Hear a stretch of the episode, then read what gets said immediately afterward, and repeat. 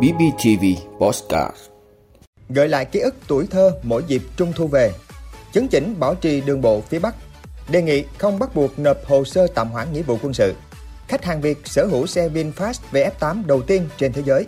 Phim hành động Việt tại liên hoan phim Tallinn Plus 9 Sản lượng gạo của Ấn Độ có thể giảm tới 12 triệu tấn trong năm nay.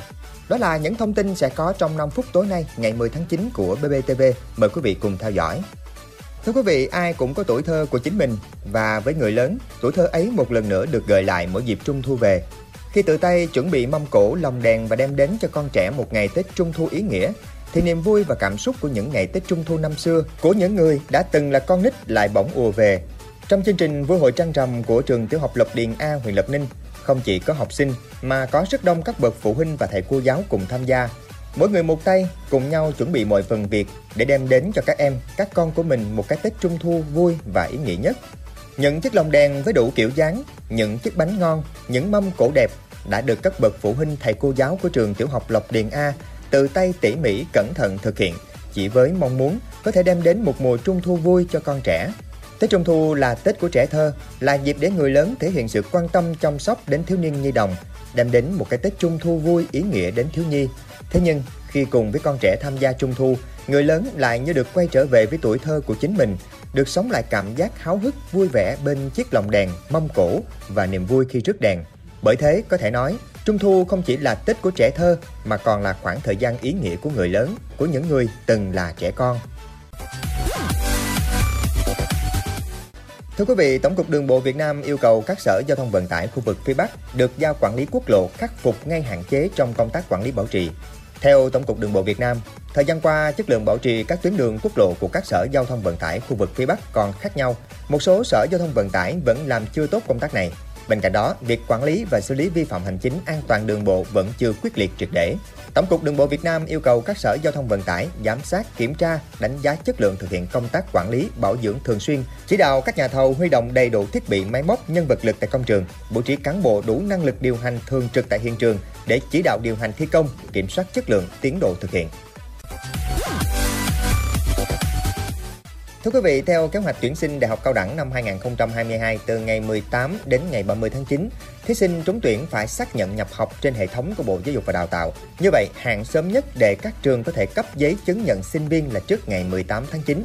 Nhằm tạo thuận lợi cho thí sinh tham gia kỳ xét tuyển Đại học Cao đẳng, ngành giáo dục mầm non năm 2022 Bộ Giáo dục và Đào tạo vừa có văn bản gửi Bộ Quốc phòng đề nghị chỉ đạo các địa phương khi thí sinh đến làm thủ tục đăng ký nghĩa vụ quân sự trước ngày 15 tháng 10 thì không bắt buộc công dân nam phải nộp giấy chứng nhận học sinh sinh viên để xem xét hoãn nghĩa vụ quân sự.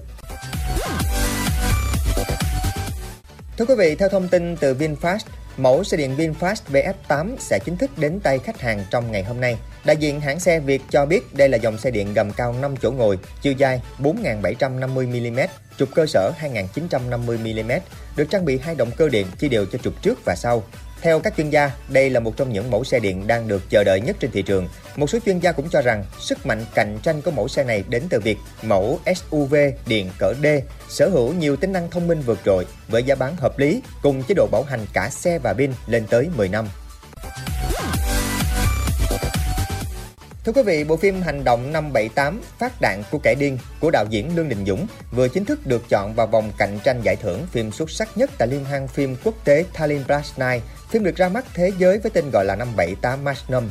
Ngoài ra, bộ phim còn được mời chiếu mở màn tại một liên hoan phim võ thuật tại Hàn Quốc và tiếp tục tham gia vòng cạnh tranh của một liên hoan phim lớn tại Ấn Độ vào đầu năm 2023. Việc được chọn vào vòng cạnh tranh chính thức của liên hoan phim Tallinn Brass Night là tín hiệu đáng mong chờ cho những thỏa thuận phát hành trên thế giới trong thời gian tới của bộ phim này. Thưa quý vị, theo nguồn tin của chính phủ Ấn Độ, sản lượng gạo của nước này có thể giảm tới 12 triệu tấn trong trường hợp xấu nhất do ảnh hưởng từ thực tế lượng mưa giảm. Ấn Độ đã cấm xuất khẩu gạo tấm và áp thuế 20% đối với các loại gạo xuất khẩu khác. Khi nước xuất khẩu ngũ cốc lớn nhất thế giới này cố gắng tăng nguồn cung và làm giảm đà tăng giá gạo trong nước sau khi lượng mưa trong mùa gió mùa ở bốn bang sản xuất gạo chính của Ấn Độ xuống dưới mức trung bình hàng năm. Năm 2021, sản lượng lúa gieo xạ vụ hè của Ấn Độ chiếm hơn 80% tổng sản lượng của cả nước là 111,8 triệu tấn. Xuất khẩu gạo của Ấn Độ trong 8 tháng đầu năm 2022 đã tăng lên 15,25 triệu tấn, từ 14,5 triệu tấn vào một năm trước đó. Không giống như lúa mì, gạo cho đến nay không bị ảnh hưởng nhiều bởi bất kỳ sự thiếu hụt lớn nào về nguồn cung hoặc chiến tranh ở khu vực Biển Đen. Quý vị đã luôn ủng hộ các chương trình của Đài Phát thanh truyền hình và báo Bình Phước. Nếu có nhu cầu đăng thông tin quảng cáo ra vặt, quý khách hàng vui lòng liên hệ phòng dịch vụ quảng cáo phát hành số điện thoại 02713 887065. BBTV vì bạn mỗi ngày.